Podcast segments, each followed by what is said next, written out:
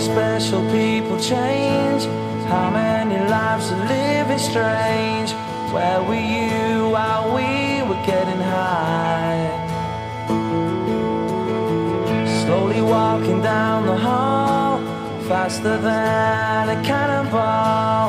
Where were you while we were getting high? Bem-vindos ao Whisky Justificado, seu podcast semanal com muita informação sobre malte. Aqui você encontra o rótulo provado, explanado e descrito. Temos a descrição da fase bucal mais completa da internet. Aqui você cresce nas análises sensoriais, revisita rótulos conhecidos e ainda conhece muita coisa nova. Vamos falar hoje do Tomatin Legacy, um whisky da região de Highlands com 43% de teor alcoólico. Senta que lá vem a história.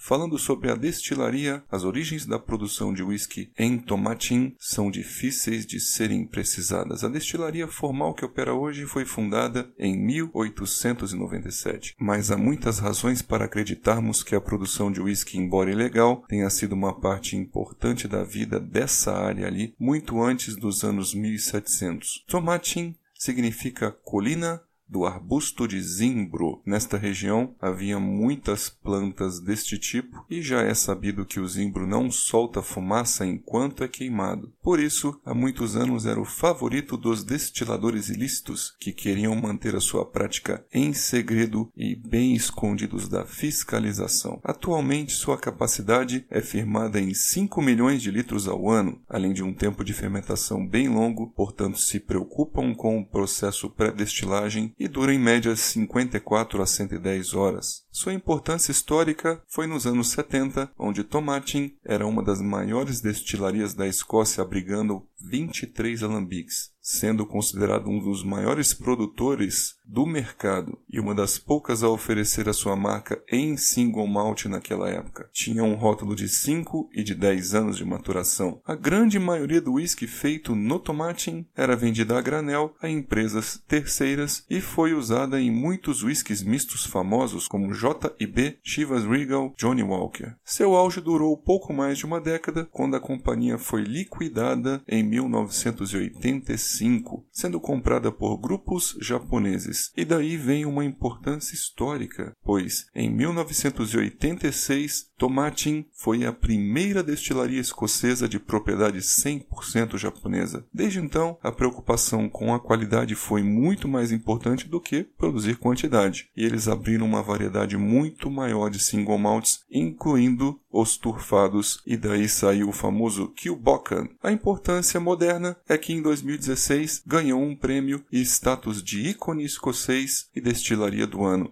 Em 2017 também ganhou o prêmio como inovadora do ano, lançando 4 single malts, incluindo o Kilbeggan com 10 anos de maturação. Portanto, é sim uma destilaria consagrada, assim como mencionada em outros episódios deste podcast. Voltando ao rótulo, tem um aspecto geral de complexo floral e frutado com extrema picância. É um rótulo que mostra pra gente uma boa presença de barril. Em seu vídeo oficial de apresentação do produto, é citado com 85% do maturado, passando em ex-bourbon casks e 15% em carvalho virgem americano. Nos Estados Unidos, ele tem um clone chamado Tomatin Dual Cask.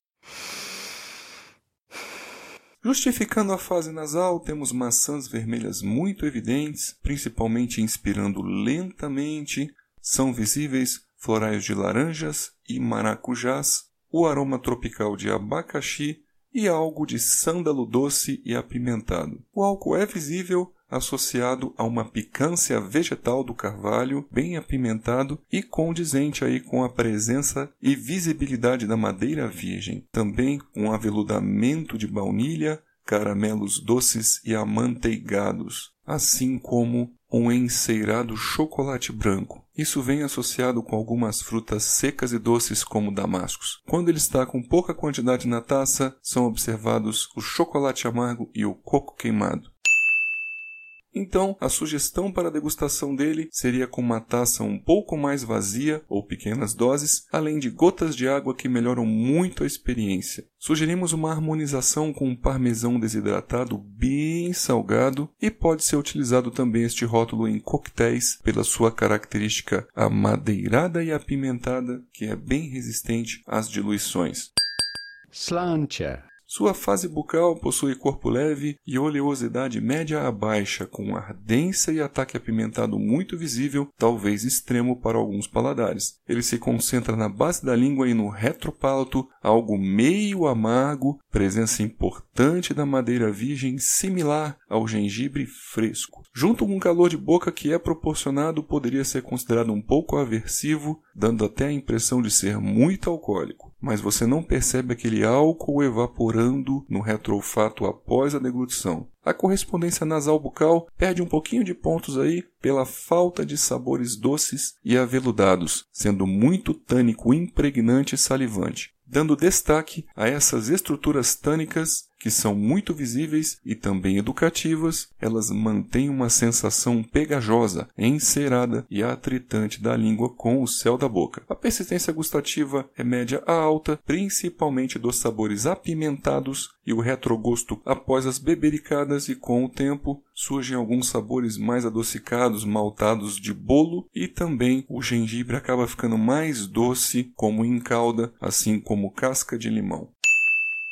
Então a gente vai concluindo, falando sobre os pontos positivos. Pode-se pensar que é um whisky com boa fase nasal, a diluição quebra um pouco a picância, além de revelar os caramelos e o malte nobre. E os taninos são educativos, lembram um pouco a manteiga de cacau ou o chocolate branco, além do preço também ser um atrativo, pois ele é encontrado por menos de R$200 nos mercados alternativos, como o Mercado Livre. Para quem quer expandir a sua bagagem e um conhecimento de destilarias diferentes, vale a pena. Fica uma sugestão de transformá-lo em 40%, diluindo um pouquinho mais, e ele acaba ficando mais palatável. Hoje em dia as pessoas buscam algo mais delicado, equilibrado, com presença frutada e doce, principalmente com a visibilidade do destilado acima das notas exuberantes do barril. E a gente lembra que são alambiques finos e altos que tendem a produzir aqui um whisky bem leve, bem interessante. Então, meus amigos, eu fico por aqui. Oh, não! Outros rótulos dessa destilaria provavelmente vão pintar aqui no podcast ao seu devido tempo. E estamos no Instagram para eventuais dúvidas e sugestões. Um grande abraço e até os próximos podcasts.